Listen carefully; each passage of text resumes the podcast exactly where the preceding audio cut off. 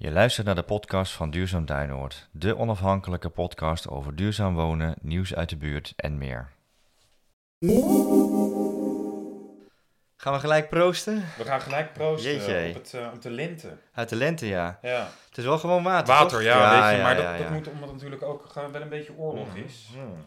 Dus eh, de tijd van champagne, dat, eh, die moet nog weer komen. Moet nog komen, ja. Ja, dat is... Ja, eh, met die oorlog en zo, dat heeft ook wel weer invloed op de, de prijzen. En ik zag dat eh, eh, ja, Biden toch ook wel weer maatregelen wilde nemen. Je stuurde een heel leuk artikel eh, door. Ja, fascinerend, hè? Ja, we gaan de, de, de oorlog eh, gaan we beslechten met, Met een, warmtepompen. Met een warmtepomp. Ja, Nou, en dan gaan we langs de hele grens met de Oekraïne. Eat your heart out, Poetin. ja, precies. Wij dus, hebben een warmtepomp. dus met, met, met die warmtepomp eh, eh, verlagen we zo ons gasverbruik dat we daar helemaal onafhankelijk van zijn. Dus Ja, eh, weet je, Jelle, we moeten natuurlijk een beetje oppassen dat we nou niet voorbij gaan aan alle ellende die daar is. Nee, zeker. Dat is natuurlijk, dat is echt verschrikkelijk en daar moeten we echt aandacht aan voor hebben. ja. Maar stiekem, weet je, elk nadeel heeft zijn voordeel. Ehm er zit natuurlijk ook, weet je, dit is natuurlijk toch weer een voorbeeld ervan. Maar wat de Europese Commissie natuurlijk nu ook heeft aangekondigd, die versnelling in de, ehm, in de energietransitie. Ja. ja, vanuit mijn simpele wereldbeeld als energiecoach denk ik van ja, de- dat voordeel pakken we dan toch gewoon mee. ja, nee, dat denk ik ook. Dus, eh, dus daar gaan we het vandaag over hebben, over warmtepompen. Warmtepompen, ja. Dus eh, hartstikke goed. De Joe Biden oplossing. Precies.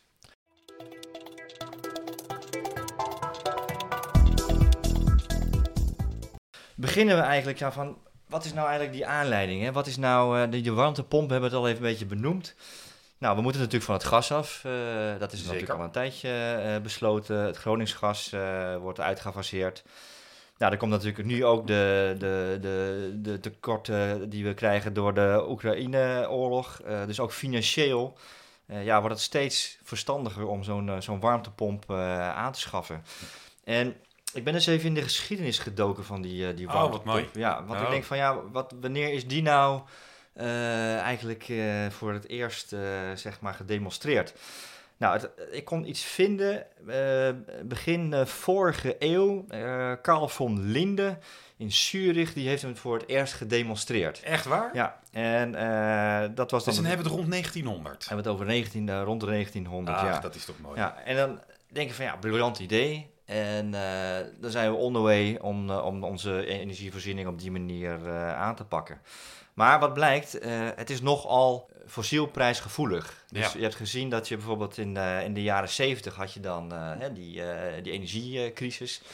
En dan zie je dat die innovatie toch wel weer omhoog gaat. Die gaat dan wat sneller. Ja. Maar in 85 dan hè, gaan die prijzen allemaal weer omlaag.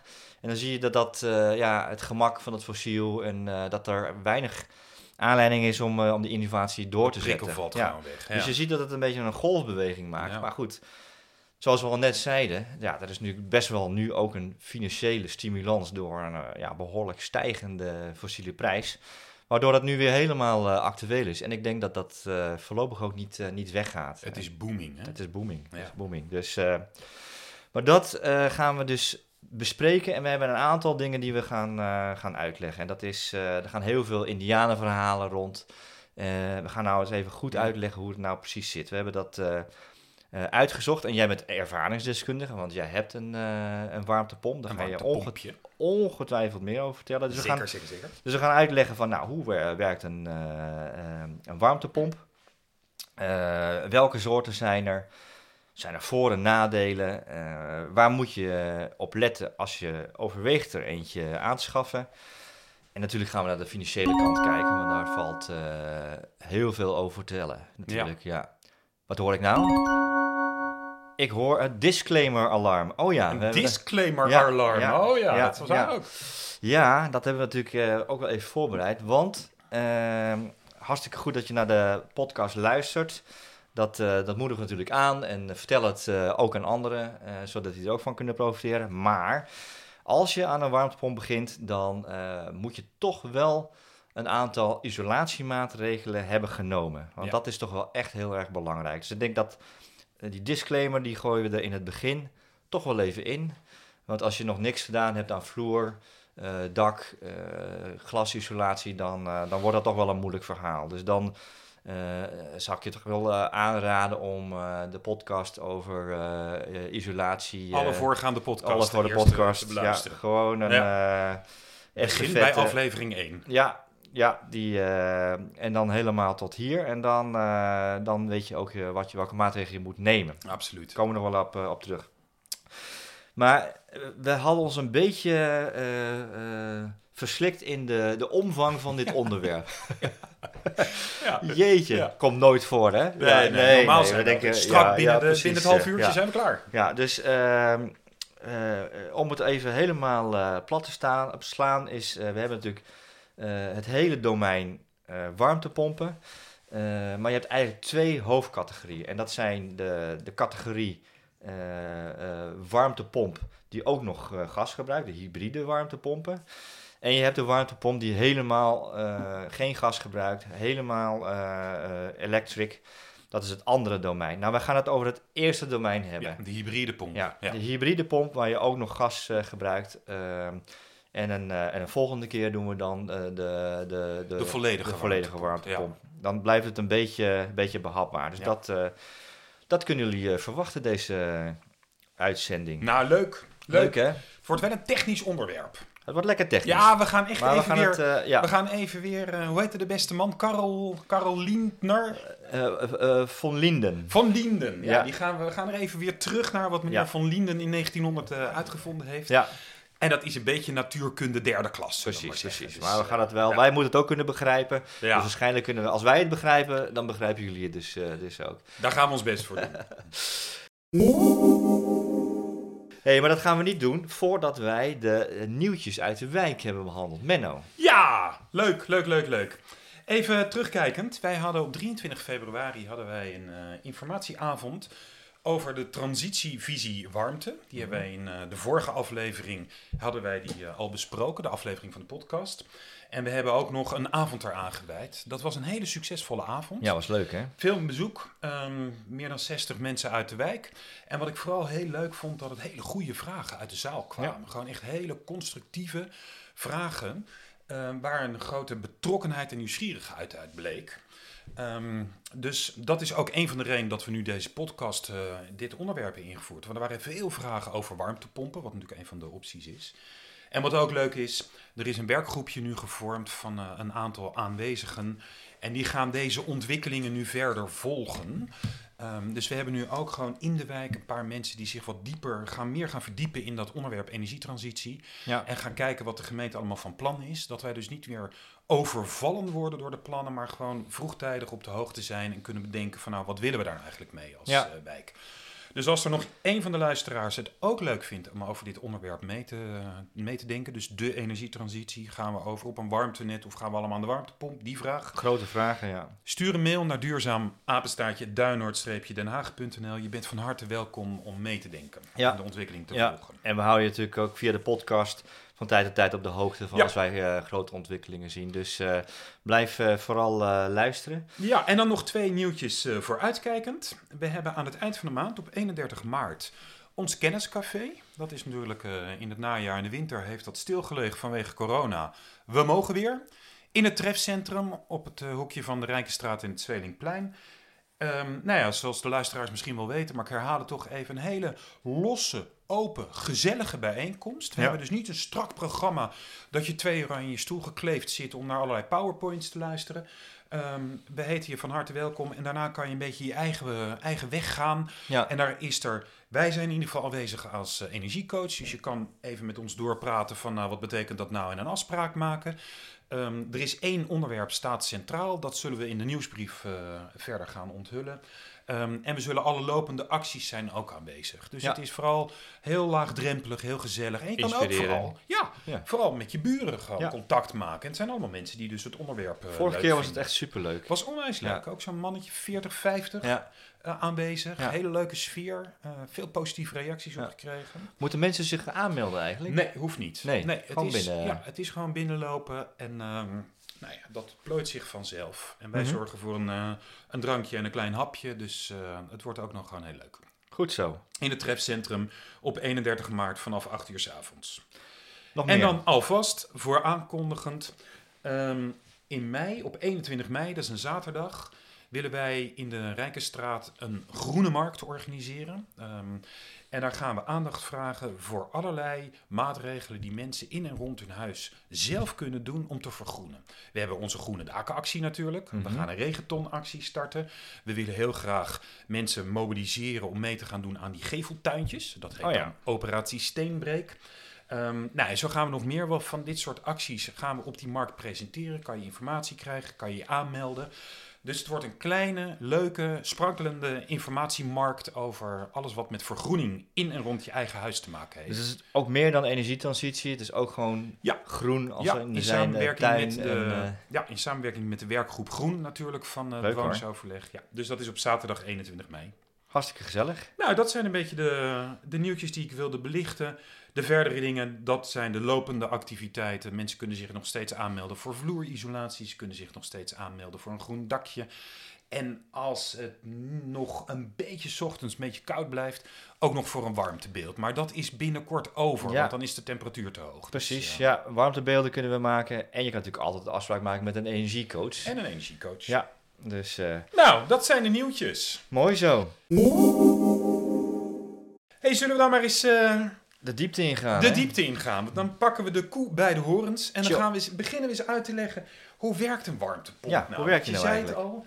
Van, eh, er is, in Nederland is het nog een relatief onbekend fenomeen. Ik, Ja. weet het, ik heb het in, voor de Nederlandse markt niet nagekeken. Maar ik heb zelf het gevoel dat zo de afgelopen tien jaar begint het in Nederland op te komen. Ehm, grappig is dat jij noemde iemand uit 1900, maar in ehm, Scandinavische landen is dit al een hele gebruikelijke manier om je Ja. huis te verwarmen. Ja. Zeker in het buitengebied, dus buiten de steden, wordt dit al een jaar of 25 toegepast, zo'n warmtepomp. Dus het is eigenlijk al best bewezen techniek. Ja. En wat ook grappig is, het, de, als je kijkt naar de werking van een warmtepomp, is het eigenlijk heel bekende techniek. We hebben allemaal in huis, hebben Ja. wij eigenlijk al een warmtepomp. Je niet? Ja, ik noem de koelkast. Ja, die heb ik. Ik noem de airconditioning. Dat zullen niet heel veel mensen hebben, maar die kennen we wel natuurlijk allemaal. Ja. En ik noem de fietspomp. Dat fietspomp, is, ja, dat fietspomp. Is, Dat moet je even toelichten. ja, jij als fietser moet dit natuurlijk wel, eh, moet dit wel geïnteresseerd zijn. Ik ga heel eventjes gewoon door het proces wat er in de warmtepomp zich afspeelt, graag. waarmee die dus die warmte maakt. En dan ga ik met, begin ik met een vergelijking met de koelkast. Want in een koelkast zit ook een warmtepompje. Dat bestaat uit een gesloten systeem van leidingjes, waarvan een deel achter de bekleding in de koelkast is weggewerkt en een deel zit achter je koelkast met die ribbetjes. Het deel wat in de koelkast zit, dus wat dat zie je niet, dat zit achter de bekleding. Daar gaat een koelmiddel doorheen, Mhm. dat op een hele lage temperatuur, echt ver beneden het nulpunt, verdampt dat. Water Ja, ja. verdampt bij 100 graden, maar Mhm. je hebt ook vloeistoffen die echt bij min 30, min 40, min 50 al verdampen. Dus van vloeibaar naar gas overgaan. Op het moment dat dat gebeurt, daar is energie voor nodig. Dan onttrekt dat middel de Mhm. warmte die daarvoor nodig is om dus over te gaan van vloeibaar naar gas, onttrekt hij aan zijn omgeving.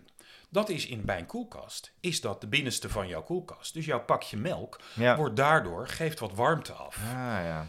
Nou, dan heb je dus de, de warmte uit je koelkast gehaald. Maar ja, dat is een eenmalige handeling. Dan zit de volgende stap in. Mhm. Dan zit er in een koelkast zit er een klein drukpompje, een compressortje. Ja. Die zet druk op dat wat iets wat verwarmde gas, wat dus uit de, uit de koelkast komt, die zet daar druk op. Mhm. Dan wordt dat nog warmer. En dan komt de fietspomp om de hoek kijken. Want Ja. dit fenomeen kent iedereen. Mhm. Iedereen heeft wel eens de ervaring gehad dat als je een pomp, eh, je pomp gebruikt, en zeker zo'n handpompje dat op je fiets Ja. zit, dat wordt zo bij het, aan het uiteinde, dus waar het lucht de band in gaat, wordt gloeiend Super heet. ja. Dat komt omdat er druk op wordt gezet. Ja, ja, En dan wordt er warmte, wordt er energie aan toegevoegd. Oké. wordt het, de gas wordt warmer. Ja. En dat warme gas, dat dus door die compressor is opgewarmd, wordt vervolgens geleid langs wat dan heet een condensor. Wat Mhm. er dan gebeurt, is dan wordt het eigenlijk weer afgekoeld, dat Ja. gas. En dan wordt het weer teruggebracht naar een, ehm, een vloeistof. En die gaat weer terug je koelkast in. En in dat proces tussen de compressor en die condensor wordt dus in dat proces wordt warmte eigenlijk uit dat gas van dat gasvormige koelmiddel gehaald. Mhm. En in je koelkast wordt dat aan de achterkant van je koelkast afgegeven aan de buitenlucht. Ja, Iedereen heeft dat wel eens, als je, ja, dat is zo'n zwart roostertje. Ja. En dat is ook een beetje warmig. En als hij heel hard staat te brommen, wordt dat best warm. Nou, dat wordt aan de buitenlucht afgegeven. Als je een inbouwkoelkast hebt, zal je zien, dan zit er altijd ergens onderop en meestal moet je- bovenop zitten ook nog ventilatiegaten. Ja. Want die warmte moet eruit. Ja, ja. Nou, dat is dus het principe van een koelkast. Oké. Een warmtepomp werkt met precies hetzelfde principe. Alleen die haalt niet warmte eruit om aan de buitenlucht af te geven, maar die haalt warmte uit de buitenlucht om dat aan je ehm, cv-systeem af te geven. Ik ga het nog één keer langslopen. Je hebt dus ergens in de buitenlucht of in een buitenomgeving heb je een apparaat staan waar dat koelvloeistof verdampt en die dus bij dat verdampen warmte uit de lucht kan halen. Ja. Of uit de omgeving, want het hoeft Mhm. niet alleen lucht te zijn. Mhm. Die warmte wordt vervolgens weer onder druk gezet, wordt nog wat warmer. Dan gaat hij langs de condensor, dan geeft hij de warmte af. En die condensor zit dus is opge, is, zit aan je CV-leidingnetwerk. Dus hij geeft die warmte aan je CV-leidingnetwerk af. Daarmee wordt je CV-leidingnetwerk alvast voor een groot gedeelte opgewarmd. En dan gaat het koelvloeistof, dat ondertussen weer vloeisbaar is geworden, gaat weer terug naar buiten, verdampt weer, wordt onder druk gezet, condenseert, gaat weer naar buiten, verdampt weer. Nou ja, zo is, dat, is die cyclus. Juist, ja. Ja. En dat is het eh, principe van een, eh, een warmtepomp. Ik zei, een airconditioning werkt het precies hetzelfde. Ook daar zit zo'n warmtepomp in. Die haalt warme lucht uit je kamer. Die wordt langs dat warmtepompje geleid. Komt als koude lucht weer naar binnen. Ja, ja. Nee, het, Dus dat is eh, het principe van een warmtepomp. Het klinkt heel simpel als je het zo uitlegt. eh. Het klinkt ontzettend Ja. simpel. Ik moest er wel even op studeren. Ik ben er al een paar jaar mee bezig. Ik heb er zelf eens staan. En steeds gezegd, ja, is iets met verdampen. Maar nu begin ik het te begrijpen. We zullen in de show notes ook een heel helder plaatje zetten... wat uh, van, van het internet geplukt hebben. Ik heb, het, uh, ik heb het hier voor me, ja. Ja. hey, ik zei al, Jelle, misschien waar heb jij je wat in verdiept? Ja. Want ik zei al, um, dat proces van het verdampen, dat onttrekt dus warmte aan de omgeving. Nou, dat is misschien, ja. daar zijn dus verschillende opzetten, verschillende constructies voor warmtepomp. Misschien kan jij daar ja, eens even dat doorheen klopt. praten. Uh, dan hebben we inderdaad welke soorten warmtepompen ja. uh, zijn er. Nou ja, je hebt het basisprincipe nu uh, niet helemaal uitgelegd. Er kunnen eigenlijk warmtepompen op, op twee punten kunnen van elkaar verschillen. En dat is uh, van uh, waar haalt uh, de warmtepomp zijn, zijn warmte vandaan? Dat kan namelijk uit de, uit de buitenlucht, ja. hè, gewoon een, uit de buitenlucht, maar het kan ook uit water. Ja. gaan we zo meteen nog even verder op in. Het tweede punt waar het in kan verschillen is van ja, hoe gaat die warmte dan in je huis komen? Dat kan ook op twee verschillende manieren. Dat kan via de, de lucht. En dat kan ook uh, uh, via water gaan, zoals het een, klassieke cv-systeem. Uh, ja. ketel. Dus nou, dat gezegd hebbende, hebben we grofweg drie smaken. Dat is de, de warmtepomp die vanuit de lucht van buiten de warmte haalt en via de lucht van binnen de warmte weer afgeeft. Dan moet je Ja. denken aan een soort airco. Dat is een airconditioning. Ja, Ja, precies. En je hebt ze ook nog een slag kleiner. Ja. Dan heet het een ventilatie-warmtepomp. Maar dat, uh, ja, dat, dat werkt Ja. dus zuiver met lucht. Ja, dat is de eerste versie. Dan heb je water-water. Dat is, uh, water kan bijvoorbeeld oppervlaktewater zijn. Ja. Dat, uh, dat, dat is heel geschikt. Het heeft een, vaak een vrij constante temperatuur. Maar je hebt ook uh, bijvoorbeeld bodemwarmte. Ja. dan, dan heb je een... dan, dan, haal je daar je, je warmte uit. Uit het grondwater. Uit het Ja. grondwater. En die geeft hij dan af aan een, uh, nou, wat vergelijkbaar is met een cv-systeem. Uh, Dat is een warmtewisselaar. En uh, de warmte wordt dus afgegeven van de, van de, van de, de, de buitengedeelte aan een, aan een warmtewisselaar. En zo wordt dat in je systeem gebracht. Dus dat is water-water. Dat is de tweede versie. Nu heb je ook de lucht naar water. Uh, en dat is eigenlijk het uh, systeem waar je... Iedereen heeft wel eens zo'n zo'n buitenunit gezien. Dat lijkt wel een beetje op een uh, airconditioning. Je hebt verschillende soorten. Daar gaan we zo meteen ook nog wel over praten. Maar die geeft het, water, het warmte af aan het water. Dat is een lucht-water systeem. Dus ja, we hebben eigenlijk drie smaken. Lucht, lucht, water, water. En luchtwater. En ik denk dat we vandaag vooral focussen op de, de luchtwaterversie. want dat ja, is dat lijkt me slim. Ja. Kijk, want lucht-lucht, dan heb je het dus eigenlijk over een vorm van een airconditioning.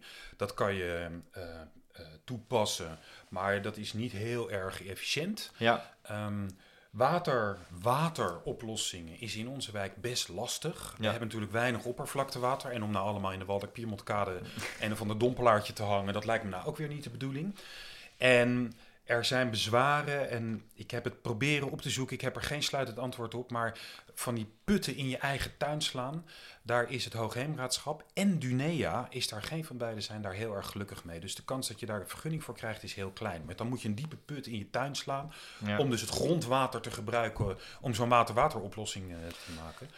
Dus dat is voor onze wijk Nee. ook eigenlijk geen, geen oplossing. En, en, en aanvullend daarop is het waarschijnlijk best wel duur om Dus dat voor je het is eigen... Een hele, een, is een hele dure Ja, oplossing, zal- ja. nee, Ja. Dus dat zal... eh, dus ja, dat is niet heel erg voor de hand eh, liggend. Alhoewel natuurlijk alles mogelijk is Alles is natuurlijk. maar goed, eh, ja, en de bij- ontwikkelingen gaan hard, dus je weet maar nooit wat er volgend jaar weer aan de Ja. hand is. Maar Ja, nou, dat zijn de, drie basisvormen. nou, nu focus even op de, de derde Ja. Eh, unit. En die bestaat eigenlijk uit eh, eh, twee soorten. Dat is zeg, de, de monoblok eh buitenunit en de, en de split buitenunit. En eh, daar zit nog wel een verschil in. En daar weet jij misschien wel meer van, Menno. ja, het is, dit, dit gaat heel erg gedetailleerd. Maar voor mensen die geïnteresseerd zouden zijn om zo'n ehm, apparaat te kopen, is het wel goed om even op te letten. Mhm. Even heel eenvoudig gezegd, in een monoblok gebeurt eigenlijk dat hele proces wat ik net schetste, dus van het verdampen, het onder druk zetten, het weer condenseren, het verdampen, onder druk zetten, condenseren. Dat gebeurt allemaal in de buitenunit. Ja. En er gaan leidingen met warm water in en iets koeler water naar buiten. Mhm. Dus dat is gewoon watergedragen. Zo'n monoblok is een slag groter dan wat ik zo meteen ga uitleggen, een split unit. Mhm. Ehm, je hebt dus wat meer ruimte nodig. Je moet er met gewicht ook wat rekening mee houden.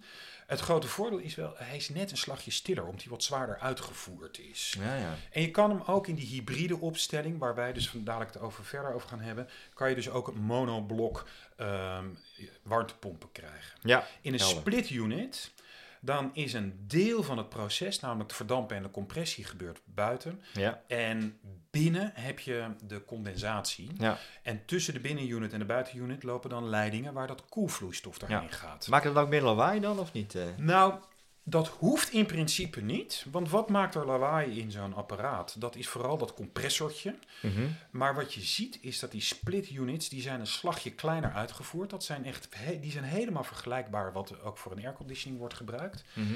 En omdat ze wat kleiner zijn, heb je gewoon wat meer last van resonantie en wat trilling en dat Ja. soort dingen. Dus daarom zijn ze wat gevoeliger voor lawaai. Maar daar kom ik zo Daar nog zo meteen op. hè, op terug. Ja, Ja, Daar is, ook daar zie je gewoon weer een ontwikkeling in de goede richting. Dat mensen daar steeds alerter op zijn. Maar die wat ouderen, die waren wel wat, die konden wat gaan brommen, omdat het gewoon wat minder zwaar was uitgevoerd. Ja. Het voordeel van zo'n split unit, en dat is voor ons eh, soort huis misschien niet zo interessant, maar als je bijvoorbeeld in Zweden is dat wel belangrijk. Ehm, de verbinding tussen de buitenunit en binnenunit is bij zo'n split-oplossing. be- stroomt er koelvloeistof, dat koelmiddel stroomt door die leidingen. Mhm. En dat bevriest niet. Dus ook als je je, je, je eh, Ah. warmtepomp op heel laag hebt staan, alleen maar op een antivriesstandje, heb je geen risico dat die bevriest. Kijk, Dus dat is, dat is dan weer het voordeel. Dat is, geldt voor ons natuurlijk iets minder, maar het is wel, als je gaat kijken, ehm, dan zie- je dit onderscheid heel snel van eh, een warmtepomp met een monoblok of met een split unit. Dat heeft Ja. dus iets te maken met welk deel van het proces vindt buiten plaats en hoe gaat de verbinding van buiten naar binnen. helemaal helder, helemaal helder. Ja. Nou, dat zijn zeg maar de, de, de, de, basisvormen die we hebben. Eh, we noemden net ook al even de, het verschil tussen een, eh, een, een, een, ehm, een hybride en een all-electric, eh, hadden we even aangestipt. Ehm, het verschil is dus dat eh, op het moment dat er eh, capaciteit tekort is, dat dat aangevuld wordt met, met gas. Hè, die springt eventjes eh, Ja, je cv-ketel, gewoon je Ja. gasgestookte cv-ketel springt bij. Ja, dus die, die, die is in, in meerdere gevallen is die, is die geschikt om in je, in je woning te plaatsen. En dan hebben we zeg maar de all-electric. Daar gaan we een, een andere keer over hebben, want dat, heeft, dat is toch wel even een andere, een andere categorie. Daar, daar is toch wel wat meer woorden moeten we daar aan wijden. Omdat, eh, Ja, omdat je daar en in je voorbereiding, dus in je isolatie, moet je wat nog beter aandacht aan besteden. Ja. Ehm, je hebt meer ruimte nodig. Ehm, je moet misschien naar je elektriciteitsaansluiting. Nou, daar komen dus meer dingen Ja. bij kijken. Dus Komen we een keer op, eh, op terug. hey, maar Menno, jij eh, hebt een hybride warmtepomp ik heb in de praktijk staan. Ja, ik En- heb er vier jaar geleden eentje aangeschaft. En ehm, ik heb het eigenlijk in strijd met onze eigen aanbeveling gedaan. Want mijn huis was op dat moment nog helemaal niet zo goed geïsoleerd. Het was een beetje een ingeving. Ben je eigenwijs? Ik ben, ah, ik ben vooral, dan heb ik iets in mijn kop en dan denk ik, oh, nu ga ik het doen. Eigenwijs dus. Dat zou ik Ja, uit kunnen zeggen. en ik was toen aangesloten bij een energieleverancier. Die hadden een inkoopactie.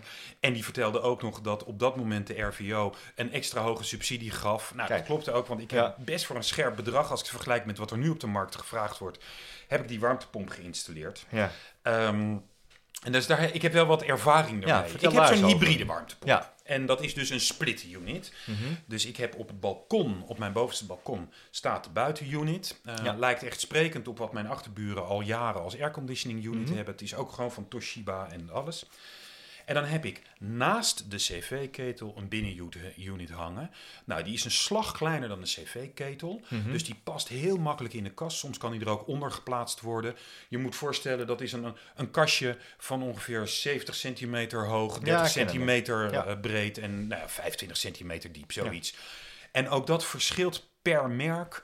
Ehm, ik heb een, eh, wat toen heette een Techneco. Dat was op dat moment de meest gangbare hybride warmtepomp in Nederland. Mhm. Is ook een Nederlands merk overigens. Is later overgenomen door Remeha. Ehm dat is een grote CV-leverancier natuurlijk. Ja. Ehm, maar die Techneco Elga's, zoals ze officieel heten of helemaal heten, die eh, zag je in die tijd veel verschijnen. Dus dat is een buitenunit, lijkt op zo'n airconditioningapparaat. Een binnenunit die naast mijn CV-ketel hangt. Misschien nog heel eventjes ehm, waarom we nu ook a- expliciet aandacht besteden aan hybride. Want als je ehm, naar de gemeente kijkt, in de transitievisie warmte, die we de vorige keer behandeld hebben, Ja. eh, dan zegt de gemeente ook van ehm, het gaat nog wel even duren voordat er in ons soort wijken een collectieve oplossing komt. Misschien komt die wel nooit. Ga in de tussentijd, als je je cv-ketel vervangt, ga over op een hybride eh, warmtepomp. Als je je kan veroorloven, je hebt ruimte ervoor, zowel in vierkante metertjes als in, eh, in- op de bankrekening. Neem dat, want het verlaagt je, je gasrekening. En ik zag laatst zelfs in het coalitieakkoord van de regering, Mhm. staat het ook. Ja. Coalitieakkoord op hoofdlijnen. En dan staat ergens in het hoofdstukje over klimaat, staat... Wij adviseren mensen om zoveel mogelijk over te gaan op eh, warmtepompen... en gaan daar ook een, eh, een eh, stimuleringsprogramma over. Ja. Dus het is ook... Oh, door de overheid wordt het gepropageerd. ja, niet alleen door Biden, maar ook onze eigen overheid. Ook onze... ja. En, onze en, en, en we gaan zo meteen nog iets vertellen over de, de kosten en baten, hè? Ja, absoluut, absoluut. Oké. hey, dan... ehm, ik zei al, je hebt dus een, ergens een buitenunit staan. Ik heb hem op het balkon staan. Dat is, daar heb ik toch ruimte. Ehm, en dat scheelt dan weer klauteren als die onderhouden moet worden. Mhm. Maar ik heb ook wel, ben ook wel in huizen geweest die hebben op het dak staan. Ja, Dan maken ze een dakdoorvoer. En dat is zeker als je je cv-ketel op de bovenste etage hebt staan, is dat een vrij korte afstand. Dat heeft onwijs veel voordelen, want het geluid dat er dan geproduceerd wordt, verwaait dan heel snel. Mhm. Dus dan heb je er zelf minder last van, maar ook je buren zullen er minder last van hebben. Want, Ja. gewoon, want het geluid, dat is nog wel een, ehm, dat is nog wel een dingetje. dat wordt, ma- mensen maken zich daar ook zorgen over. Ja, daar Ook- kregen wij veel vragen over. Dus ik dacht ook van laten we daar maar eens even als eerste naar kijken. Mhm. Ehm, ik heb die warmtepomp dus op een balkon staan en dat balkon grenst aan mijn slaapkamer. Dus ik, ik slaap naast de buitenunit. Ja. Ehm, nou, nu heb ik hem zeker niet altijd de, de hele nacht door aanstaan. Maar ik ben erachter gekomen dat het gunstiger is om met een warmtepomp iets minder s'nachts ehm je, je thermostaat lager te zetten. Ja. Want zo'n kleine warmtepomp, zo'n hybride, Mhm. kan een huis prima op temperatuur houden, maar op temperatuur brengen, ja. dat is hij gewoon, daar heeft hij te weinig vermogen voor. Hij, heeft hij aanloop nodig, hè? Ja. ja. Dus dan springt de cv-ketel weer bij. Dus het is voor mij, ik ben daar heel lang mee aan het experimenteren geweest, maar ik heb een soort optimale instelling nu gehad dat ik zo min mogelijk gas verbruik en dat ik zoveel mogelijk elektriciteit, want dat is groen. Ehm, dus hij staat soms ook wel eens aan. Ja. Ik heb er zelf geen last van, maar je hoort hem wel. Ik heb hem dus eentje van een jaar of vier oud. Ja. Dat is echt niet de allerbeste als je het vergelijkt met wat er op dit moment op Ja. de markt te krijgen is. Maar je hoort hem brommen. Dat Ja. is dus die compressor die bromt. Hè. Er zijn twee bewegende delen. Dat compressortje en een grote ventilator om de lucht langs die eh, condensator en die verdamper te leiden. Ja. Ehm, ehm, en het is vooral die compressor, die hoor je brommen. Ja. ja. En zeker als de temperatuur richting het vriespunt komt, dan ja, bereikt Ja. mijn warmtepomp ongeveer de grens van waar die nog met elektriciteit warmte kan halen. Mhm. Dan staat hij echt wel hard te brommen. En Ja. Het valt mij wel op. Ja. Ik heb gelukkig, ik heb het aan mijn omliggende buren gevraagd. Die hebben er geen last van. Dus die, eh, die zijn- vinden het helemaal prima. Mhm. Maar ik zou, als ik er nu zelf eh, nu zou moeten beslissen, zou ik er nog beter op gaan letten. En dat moet ook. Ja. Intussen, sinds 2017 en nu, is het bouwbesluit aangepast. En in het bouwbesluit is vastgelegd dat zo'n apparaat mag maximaal 40 decibel geluid produceren Mhm. op de erfgrens. Dus Of- dat is, ja. dat is dus Vergelijkbaar Ehm, met, is dat ergens mee nou, vergelijkbaar? 40 decibel is stil. Dat is, wordt ook omschreven als je gewoon op internet googelt van hoe hard is 40 decibel. Dan krijg je de omschrijving stil of zelfs erg stil. Hm. En om het iets beeldender te maken, dat is het geluid van een vrijstaande koelkast die aanstaat. Dus gewoon die, Ja. die, de, waar ook zo'n warmtepompje aan het brommen is, maar dat, de- dus dat, eh, het- een vrijstaande koelkast. Of een rustig verkeer als je achter dubbel glas staat. Oké. Dus dat is echt, dat maakt Ja. niet veel herrie. Ik ben ervan overtuigd dat mijn warmtepomp meer herrie maakt. Ja. Ehm, daar kan je dan ook wel weer wat aan doen. Mhm. Want je kan daar dan geluidswerende kasten omheen zetten. Oké. Maar ja, die kosten dan ook weer gewoon 1500 euro minimaal. Dus dat, en die zijn vrij groot uitgevoerd. Dus daar moet je ook wel weer ruimte, voor hebben. Ja. Ja. Het goede nieuws hiervan is dat ook omdat het bouwbesluit is aangepast, zijn al die fabrikanten zijn op dit moment hard aan het werk om de warmtepompen stiller te maken. En hoe gebeurt dat? Door in de constructie al iets van dat akoestische materiaal of akoestisch dempend materiaal te gebruiken. Ze worden zwaarder uitgevoerd en er wordt gewoon ge- beter gekeken naar of alles wel gewoon stevig in elkaar zit. Dat hij dus niet gaat resoneren. Want Ja. dat, dat is wat er geluid maakt. Hè. Dat pompje dat, dat begint op een gegeven moment een beetje te brommen en dan, nou ja, dan staat er gewoon dat apparaat eh, te trillen. Ja. En als je dus ook op de websites kijkt, we zullen gewoon wat suggesties doen van waar je kan oriënteren. Mhm. Er zijn wel al tegenwoordig wel wat vergelijkingssites voor warmtepompen. Dan zie je ook altijd wordt er iets gezegd over het geluidsniveau. En ga op zoek dus naar eentje die op de erfgrens, dus dat is niet direct bij het apparaat gemeten, maar bij de schutting waar de tuin van de buren begint of bij de grens van het balkon, als daarnaast het balkon van de buren is. Op de erfgrens mag die maximaal 40 decibel geluid produceren. Ja. Ja. Dus dat even over het, ehm, over het geluid. Dat is wel echt een belangrijk punt. We merkten het ook in die informatieavond. En het is ook voor jezelf fijn. Weet je, want je, bent, je zit er niet op te wachten om lekker een lage gasrekening, maar vervolgens verstoorde nachtrust. Nee, precies. Dat lijkt me, Dus, niet, eh, lijkt me ook geen Het aanbeveling. lijkt me ook sowieso goed dat je je buren betrekt. En vaak is het ook in een, eh, in een VVE, dus het is sowieso goed om in Absoluut. te gaan. Absoluut. ja. hey, dan nog even, je had het in het begin al even over. Mhm. Is je huis nou geschikt? Ja, ik ben dus eigenwijs geweest. Ik zal het maar dan ook accepteren en eh, gaan toegeven. Ehm, om maar eens wat te noemen, ik had aan de voorkant van mijn huis nog geen dubbel glas. Toen de mannen van, eh, van het installatiebedrijf kwamen, zeiden die wel in iets in die categorie zo van... "Hm, dat zien wij niet vaak, een huis met enkel glas. het werkt wel, het kan, maar je hebt nadelen. Want wat gebeurt er als je huis nog niet goed geïsoleerd is? Mhm. Twee dingen. Mhm. Eén is heel simpel. Je verliest gewoon veel warmte. Ja. Dus die warmtepomp moet gewoon heel hard werken. Er moet heel veel elektriciteit erin stoppen. ja. ehm, om je huis überhaupt op temperatuur te houden. Klinkt niet rendabel, toch? Klinkt niet rendabel. Dan gaat je elektriciteitsrekening gewoon vorstelijk omhoog. Ehm, en dan, ja, op een gegeven moment slaat het voordeel natuurlijk ook weer om in zijn tegendeel. Dus dan, ehm, dan verlies je dat voordeel. Ehm, nog los van de vraag of zo'n hybride warmtepomp het dan wel redt als het niet goed geïsoleerd is. Dus dan moet de cv-ketel ook vaak bijspringen. Ja. Dus dan gaat het hele voordeel eigenlijk gaat verloren. Dat Mhm. is het eerste punt waarom het niet goed is.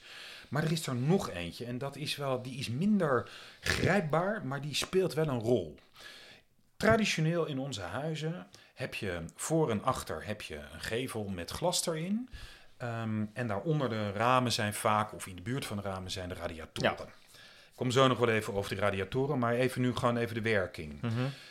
Als je gevel en met name je glas, wat vaak het grootste oppervlakte is, niet goed geïsoleerd is, dan geeft dat kou af. Dan voel je gewoon dat het Ja. glas en de gevel daarnaast is gewoon koud. Ja.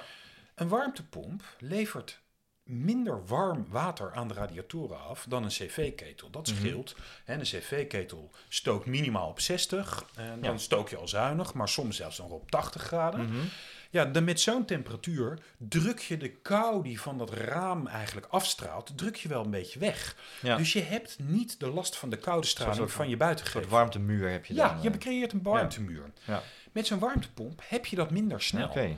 Dus dan meet je thermostaat dat het wel die 19 of 20 graden is, hoe warm stook je je huis. Hm. Maar toch voel je gewoon die straling, omdat die niet meer tegengehouden wordt Nee. door wat jij mooi zegt, die warmtemuur Mhm. van de ra- radiatoren. En dat komt allemaal om zo'n warmtepomp geeft temperatuur af zo rond de 40 graden. Als het Ja. heel koud is, is het, schommelt er iets eronder. Als het wat warmer is, zoals nu op deze dagen, en hij zou aan moeten springen, dan gaat hij wat makkelijker. Dan Ja. pikt hij gewoon makkelijker die warmte eruit. Ja. Maar 40 graden, dat is Ja. net te weinig om die koude straling tegen te houden. Dus daarom moet je je glas isoleren, het liefst ook je muur isoleren. Ehm, want dan heb je dus die werking. Ja. Nogmaals, met zo'n hybride pomp heb je altijd die terugvaloptie van je cv-ketel. Dus Mhm. als het eens een keertje heel koud is, als het eens een keertje waait, dat is natuurlijk ook vervelend. Dan kan je het alsnog behagelijk houden en krijgen in je huis omdat je cv-ketel bijspringt. Maar Mhm. dat wil je weer zo min mogelijk.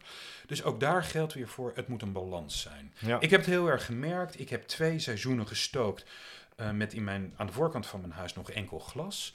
Nou, dan merkte je gewoon, in die kamers werd het gewoon Ja. nooit helemaal lekker. Toen heb ik op een gegeven moment geïnvesteerd in goed dubbel glas.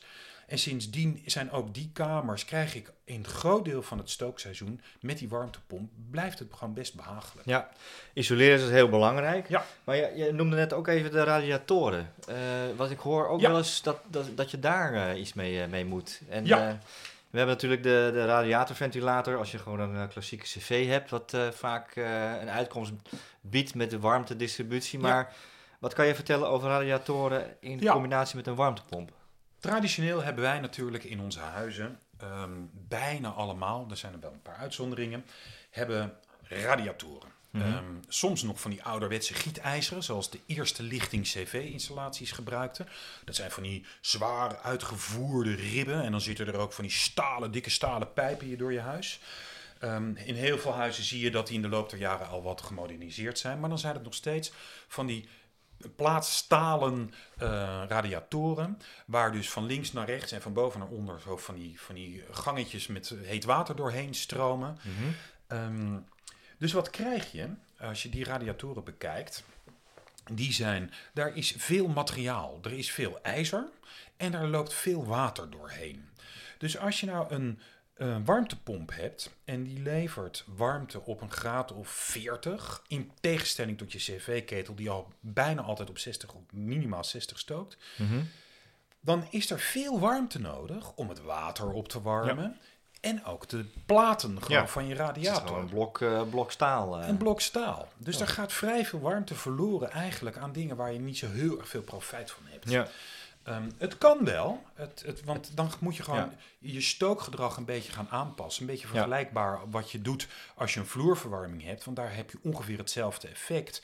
Dan moet je gewoon langduriger gaan stoken. Dan wordt op een gegeven moment zo'n radiator Mhm. bereikt dus die 40 graden en gaat dus langs zachtjes staan gloeien. Ja. Ehm, maar het is, het is niet het meest optimale. Het kan echt prima. Ik heb dus zelf ook gewoon traditionele radiatoren in mijn huis. En je voelt echt wel dat ze na verloop van tijd gewoon lekker warm worden. Mhm. Maar je hebt dus niet dat gloeieffect. Nee.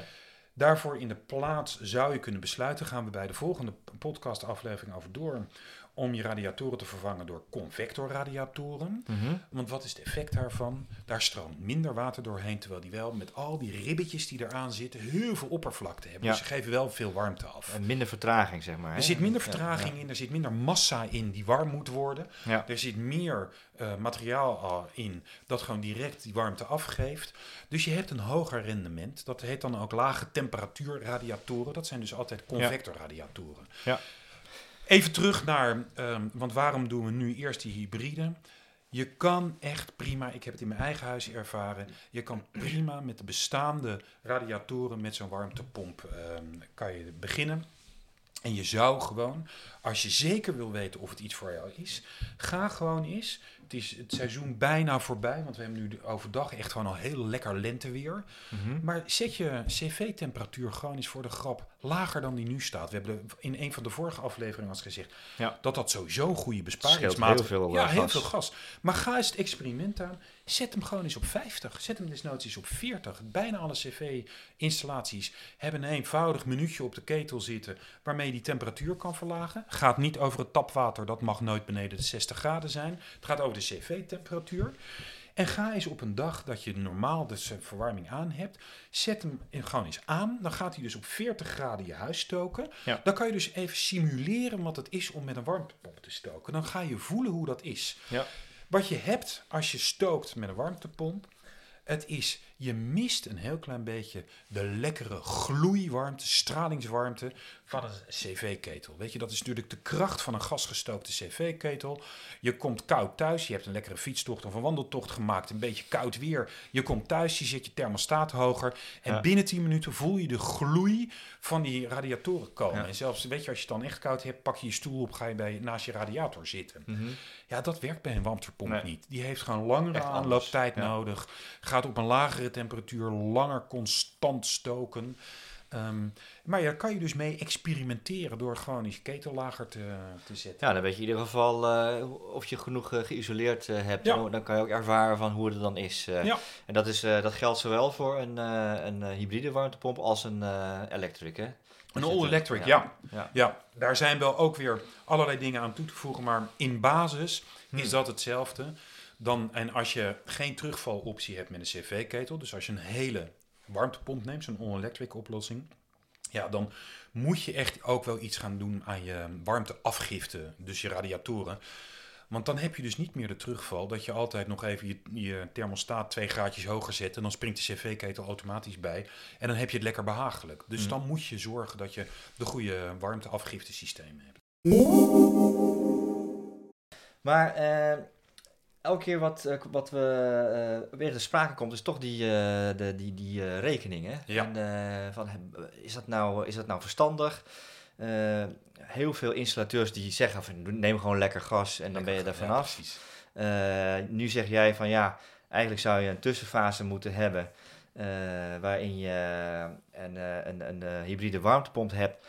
En als het goed is, zou je die dan er ook in de tijd dat je hem afschrijft, laten we zeggen dat je dat in 10 jaar eh, zou afschrijven, zou je die eruit eh, moeten hebben. Maar is dat ook zo? Is dat, eh, kan je iets vertellen over de, de Ja. energierekening? Ja. Ehm, zal ik eerst even het zuur vertellen? Weet je, want Ja. tegenover de besparing op je energierekening Ja. staat natuurlijk ook gewoon een investering. Zeker, ja. En ik ben van het model liever eerst even de, de zuur en dan het zoet. Hè? Dat, Heel goed. dus even de kosten. Want ehm, ik zei al, toen ik vier jaar geleden dat apparaat aanschafte, toen heb ik per saldo zo ergens tussen de 1500 en 2000 euro na aftrek van subsidie ervoor betaald. Die dingen zijn wel wat duurder geworden. Hm. Als je nu kijkt op ehm, de website, we zullen hem in de show notes zetten, ehm, dan kost de aanschaf van een, eh, een warmtepomp, en dan heb ik het over het apparaat en de installatiekosten, Mhm. ehm, die schommelen zo tussen de 5 en de 7000 euro. Hmm. Dat is eh, een beetje een, een, een grote brand- bandbreedte. En waar zit het verschil in? Ehm, dat zit gewoon in, de, in het merk. Er zijn gewoon iets duurdere merken en iets minder dure merken. Het zit hem in die split unit of een monoblock unit. En het zit hem in het vermogen dat zo'n die hybride warmtepomp levert. Want Ja. daar, dat schommelt standaard zo tussen de 4 kilowatt. Dan heb je de allerkleinste en de 6 kilowatt. Eh, maar nee, dus daar zit het prijsverschil een beetje in. Mhm. Ehm, en je hebt dan tegenwoordig ook nog hybride warmtepompen waar je zelfs ook nog warm water mee kan doen. Eh, moet je er een boiler bij kopen. Die slaan we even over, die nemen we de volgende keer mee. Mhm. Maar daarom dus dat het een vrij brede range is. Dus 5.000 tot 7.000 euro. Aanschaf van het apparaat, installatiekosten. Mhm. Ehm, het goede nieuws is wel, dat je een stevige subsidie krijgt bij de RVO. We zullen de, de link ook in de show notes zetten. Ja. Die schommelt, ook weer een beetje afhankelijk van het type dat je neemt en hoe groot die is, maar rond de 2500 euro. Ja. Tussen de 24 en de 2800 euro Ja. voor een hybride warmtepomp. Ze hebben een hele lijst, hè, dat eh, elke eh, type is dan, heeft een specifieke eh, vergoeding. Dus, Ja, want zij kijken dus heel erg naar het vermogen en hoeveel Ja. je theoretisch kan besparen met een, zo'n warmtepomp. Ja. Dus de volgorde is dat je kijkt wat, welke geschikt is voor jouw huis. Ja. Dat doe je samen met je installateur. En dan ga je kijken naar de RVO-lijst. En dan weet je ook de, de vergoeding of de subsidie die je daarop krijgt. Ja, Ja, dus reken op een bedrag van eh, ik, eh, 4000 euro daaromtrent. eh en Ja. daar zit dus een, school, een bandbreedte in van 3500 tot 4500. eh, Ja. Voor een hybride warmtepomp. Dat is inclusief installatie, maar zonder de cv-ketel. Dus als je je cv-ketel moet vervangen, komen die kosten er nog bij. En als je dus een boiler ernaast zou willen, komen die kosten er ook bij. Dus we hebben het hier alleen maar over de warmte. Ja. De warmtepomp. Maar voor je cv, eh, een zuinige cv, krijg je geen, eh, geen subsidie voor. Tot nu toe nog niet. Nee. Nee, nee, dan Nee. moet je echt meteen een, een all-electric oplossing. Dan kan je weer vorstelijke subsidie bij en de gemeente en de RVO krijgen. Ja. Nee, op een zuinige CV bestaat geen. eh, Ja. nee. Ja. En ehm, ja, dan wat levert het op? Ehm, en dat is natuurlijk wel helemaal afhankelijk. De situatie in je huis, wat voor merk warmtepomp je koopt, hoe groot die is en hoe, wat de capaciteit die is. Ehm, en waar, waar je ook op moet letten, is de maat voor efficiëntie. Mhm. Ehm, dat wordt uitgedrukt in een getal dat wordt genoemd COP. En dat wil iets zeggen over hoeveel elektriciteit gebruik je om hoeveel warmte te creëren. Precies. Of welk deel van de warmte wordt, is direct afkomstig van dat elektrische vermogen wat erin stopt. Hè, Ja. Dat het compressortje vooral.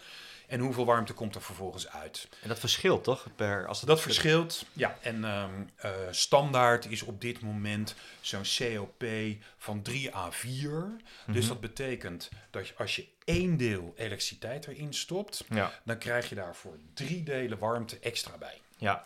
En, en ik begreep dat eh, als de, de temperatuur buiten eh, kouder is, dat je eh, COP dan eh, omlaag gaat. Ja, want dan moet die pomp harder werken. Precies. Dus dan gaat het COP naar beneden. Nou ja, Ja. Dus de rekensom die ik zo meteen met, met de luisteraars ga doornemen, is afhankelijk van de situatie in het huis, het type dat je neemt, de kwaliteit uitgedrukt in bijvoorbeeld zo'n COP. Ehm, maar als we gewoon op dit moment kijken naar wat er gemiddeld is, dan is de volgende rekensom wel van toepassing.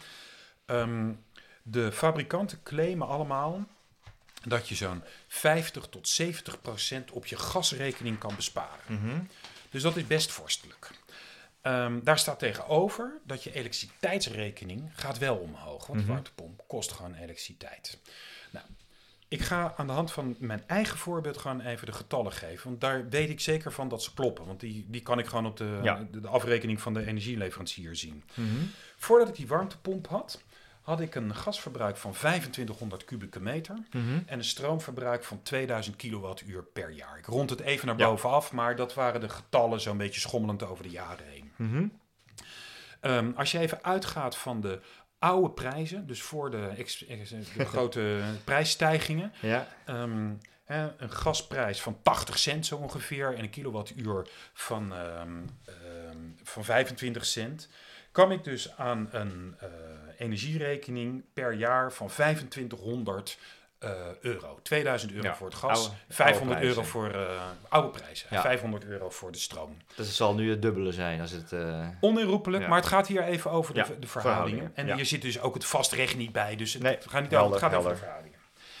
Ik heb nu die warmtepomp en ik heb daarna dus ook, dat is een beetje laat geweest, maar ik heb daarna dubbel glas genomen, dus hij werkt nu gewoon optimaal. En ik heb nu ook de techniek een beetje door, ik heb mijn stookgedrag wat aangepast. Ik heb mijn gasverbruik verminderd naar minder dan 1000 kubieke meter gas per jaar. Zo. Dus dat is een teruggang van 2500 naar 1000 kubieke meter. Ja, dat is fors. Dat is fors. En dit jaar gaat hij zelfs nog wat beter uitvallen, omdat we natuurlijk een extreem zachte winter hebben. Mhm. Ik kom nu ergens richting de 750. Maar laat ik even uitgaan van die 1000 kubieke meter, want dat heb ik de vorige twee winters al gehaald. Daar staat tegenover dat mijn elektriciteitsrekening met 2000 kilo- kilowattuur is gestegen. Mhm. De warmtepomp staat zo van oktober tot en met maart, soms in april ook nog een tijdje, staat hij natuurlijk aan. Ehm, nou, dat heeft een bepaald vermogen nodig. Dus in, een, in zo'n heel stookseizoen gebruik ik in plaats van 2000 kilowattuur nu tegenwoordig 4000 kilowattuur. Mhm. Als je dan diezelfde prijzen als uh, daarnet weer gebruikt, dus 80 cent voor de kubieke meters en een kwartje voor een kilowattuur, dan heb ik nu 1000 euro voor gas. Dus Ja. dat is gehalveerd. Ja. En ik heb een verdubbeling in het eh, kilowattuur, dus dat gaat ook naar 1000 euro. Mhm. Dus in plaats van de 2500 euro die ik vorige keer betaalde, of voor, voor mijn warmtepomp betaalde, betaal ik nu nog maar met de oude prijzen 2000 eh, euro Ja. per jaar aan energie. Dus Dus een 500, besparing eh, van 500 euro. Ja. En dat op een investering van tegen de 2000 euro. Dus ik ga hem terugverdienen in. Ik, ik heb het eerste jaar heb ik echt gewoon niet het volle rendement gehaald. Dus ik ga hem in vijf jaar terugverdienen, zo'n beetje. Ja, Dus dat vind ik wel een interessante investering. en dan berekenen we met de oude prijzen. Want ik denk dat de gasprijs eh harder En ik reken stijgt. natuurlijk ook met de oude prijs ja. van de aanschafkosten. Ja, Maar je hebt helemaal gelijk. De gasprijs, als ik nu naar de huidige prijzen kijk, de elektriciteitsprijs schommelt nu rond die 60, 70 cent per kilowattuur. ja. En de gasprijs ligt boven de 2 euro als je nu een contract moet sluiten. Dus ehm, de verhoudingen zijn nog weer gunstiger Ja. geworden in het voordeel van meer elektriciteit verbruiken. Ja. En op dit moment geldt natuurlijk ook nog, en dan is de rekensom helemaal compleet. Ik heb ook nog een handjevol panelen op het dak liggen, ehm, zonnepanelen. Die ja. salderingsregeling geldt nog, dus een deel van de extra stroom haal ik van mijn eigen dak. Dus dat is ook nog weer gunstig natuurlijk. Ik heb nog wel een paar eh, aandachtspuntjes. Dat lijkt me goed. Ehm, ja, kijk, die ontwikkelingen gaan natuurlijk ontzettend hard. En eh, de, de, de grootste weerstand merken we is, is geluid. Eh, dat is iets wat heel belangrijk is. Maar de ontwikkelingen gaan, eh, gaan, gaan, gaan super hard. Zowel in efficiëntie als in, in de stilte van die, van die apparaten. Dus dat is denk ik een, een hele, hele relevante. Nou zijn er ook ontwikkelingen op het gebied van PVT-panelen. Daar moeten we misschien ook een keer een, een, een aflevering over Ja. maken. Maar dat is eigenlijk een combinatie tussen eh, eh, zonnepanelen en een, eh, en een warmteboiler. En dat heeft allemaal voordelen die we in een andere aflevering Ja. een keer gaan, gaan uitweiden. dus dat is ook goed om dat even in het achterhoofd te houden. Ehm, dan hebben we nou ook iets waar je, waar je aan de downside, waar je ook rekening mee moet houden, is dat je natuurlijk meerdere apparaten in je huis hebt. Dat is niet alleen meer ruimtebeslag, want ruimte is in sommige huizen gewoon een, een uitdaging, maar ook de apparaten moeten ook onderhouden worden. Dus eh, eh, het, het cv-mannetje, of het- dat, dat wordt het, eh Het warmtepompmannetje. die, die zal niet binnen een, een half uur klaar zijn. Nee. Dat heeft toch ook wel, dat heeft ook een prijskaartje waar je ook rekening mee moet, moet houden. Zeker. Nou, je zei al over de, het is net als het nieuwe rijden, is het ook het nieuwe stoken. Je zal je niet een één op één uitwisseling van je, van, van je, je, je warmte, eh, je stookgedrag hebben. Daar zou je toch echt in moeten aanpassen. Goed om te weten voordat je daaraan begint dat dat een, eh, een verschil eh, heeft. Ehm, wat ook nog een, een voordeel is, is dat je met sommige warmtepompen kun je ook koelen. Hè? Dat is natuurlijk ook omdat de, de warmte, hè, de winters worden warmer, maar de, de zomers zijn soms vreselijk heet. Dus dan kan je daar ook, eh, dat is een voordeel dat je ermee kunt koelen. Maar je moet wel eh, eh, rekening houden met de, de, de leidingen die je, die je gebruikt. Want je- je condens in je, in je, in je, in je constructie is niet goed. Want als je koude buizen hebt, is dat verder het koudste punt in je, in je kamer. Ja. En dan, dan, krijg je al, dan, dan kan je vochtproblemen krijgen. Dus daar moet je ook eh, goed op letten en bespreken met je, met je installateur. Je kan beter eh, kunststofleidingen nemen dan. We hebben het al even gehad over die, eh, die vergunningen. Hè? Eh, dat komt elke keer weer terug. Dat daar in Den Haag in ieder geval eh, ja, behoorlijk wat onduidelijkheid is. Dat hebben we ook even uitgezocht. We wonen allemaal in beschermd stadsgezicht. Eigenlijk nagenoeg alles. Dus dat betekent dat die buitenunit niet vanaf de straat zichtbaar mag zijn. Dat is gewoon een hele makkelijke graadmeter. Dat kan je zelf bekijken. Nou, het is geen bouwkundige ingreep. Dus het is Nee. niet zo dat je daar een, eh, een bouwvergunning voor hoeft aan te vragen. Eh, wat je wel moet doen als je bijvoorbeeld eh, je, je, je, gevel gaat aanpassen of iets gaat doorbreken. Ja, en die geluidsnormen zijn gewoon van toepassing. Ja. Eh, hou dat in de gaten. De, de norm is natuurlijk die 40 decibel. Dat is natuurlijk heel stil. Maar ik zou iedereen adviseren, eh, met alles wat je doet eh, rond je huis, eh, om met je buren te bespreken. Zeker goed, Want goed ik- advies. Ja, want ik denk dat je, je hebt er zelf heel veel baat bij. tenminste, dat, daar gaan we vanuit. Maar de buren denken daar misschien anders over. Die, die, die, die, die, ja, dus, ik denk als je dat in een vroeg stadium bespreekt, eh, dan lijkt me dat sowieso goed. En misschien wil de buurman ook wel eh, meedoen, eh, buurvrouw, buurman. Die Wordt het int- interessanter voor installateurs om langs te komen? ja, dat denk ik ook. Die jongens hebben de druk zat. Ja. En dan de combinatie met zonnepanelen, je noemde het al. Ja, helaas heeft de, de warmtepomp natuurlijk het meeste energie in de winter nodig. Dus dat is, maar je hebt natuurlijk, zolang de salderingsregeling bestaat, heb je daar een groot voordeel bij. Absoluut. Eh, ja, en denk dan ook bijvoorbeeld aan een, eh, hebben we een, luister even de, de podcast over zonnepanelen, hebben we het ook over de oost-west oriëntatie, dat je juist in de winter ook wat meer, Nog meer, wat meer wat zon. meer eh, opwekt. Dus dat zou ik En zeker... in de ochtend, waar vaak huizen ook worden opgewarmd. Ja, dus Ja. dat zijn... Dus dat zijn een beetje de puntjes die ik heb opgeschreven. Zo, nou, Ja. Dan zijn we wel een beetje, een beetje richting een richting de afronding. Ja, Weet je als, je, als je dit allemaal bij elkaar optelt, het is natuurlijk een hoop ehm, technische dingen hebben we nu doorgenomen. Maar ik zou de luisteraars echt adviseren dat als ze ehm, toch willen gaan, moeten gaan investeren of willen gaan investeren in een huis, oriënteer je er eens een keertje op. Ehm, weet je, we zeiden al, een warmtenet gaat de komende 20 jaar niet in onze wijk aangelegd worden als het er überhaupt al komt. De gemeente zegt ook van nou ja, ehm, we zouden misschien allemaal aan een warmtepomp moeten, maar om nu in één keer die stap te maken naar een hele elektrische, je hele huis met een warmtepomp te verwarmen, dat is wel een grote stap. Dat is ook een hele andere investering. Dit is te overzien. Dit is in de levensduur van een, van een zeg maar cv-ketel of zo'n warmtepomp kan je hem terugverdienen. Ehm, en je kan dus een substantiële besparing op je gasrekening. Nou ja, zeker met die stijging van de prijzen, met het gedoe met Rusland. Dat is, de, weet je, je levert gewoon een bijdrage aan, aan allerlei grote maatschappelijke vraagstukken. Ja, dus het is op zijn minst interessant. Ja, ja, mooi. Heb ik nog één dingetje trouwens. eh waar gaan we het eigenlijk de volgende keer over hebben? Ehm, wat dacht je van de all-electric warmtepomp? Ja, zullen we die gewoon in één keer eh, doorpakken dan? Ja, we laten zitten we er maar lekker gewoon- in We nou. zitten er nu gewoon goed in. En dan, eh, dan kunnen we ook even teruggrijpen op de techniek. Die hoeven we dan niet opnieuw uit te leggen. Maar dan kunnen de mensen dat nog even terugluisteren. En dan eh, gaan we even uitleggen wat de all-electric inhoudt. ehm, en waar je dan aandacht aan moet besteden. En ik denk dat we dan ook nog wel ruimte hebben om zoiets wat je net zei, zo'n PVT-paneel. Wat Ja. is dat dan en wat zijn de voordelen daarvan? Ehm, dus ook een beetje de randverschijnselen daar ook in mee te nemen. Ja, hartstikke goed. Nou, Menno, tik hem aan. Je hebt hem eh, ja, precies weer binnen de tijd dat we gesteld Ja, hebben. precies 1 uur en 40 minuten. Ja, nee, ik heb vijf minuten over. Dat komt goed uit, want ik moet mijn band nog wel even oppompen om mijn, eh, mijn zoontje te halen. Kan Oh, ik je- gelijk voelen of dat ventiel eh Ja, dat is de, wordt, de fietswarmtepomp. Fietswarmtepomp. Nou, het was mij weer een groot genoegen. Tot de volgende keer. Tot de volgende keer. Yo, hoi hoi.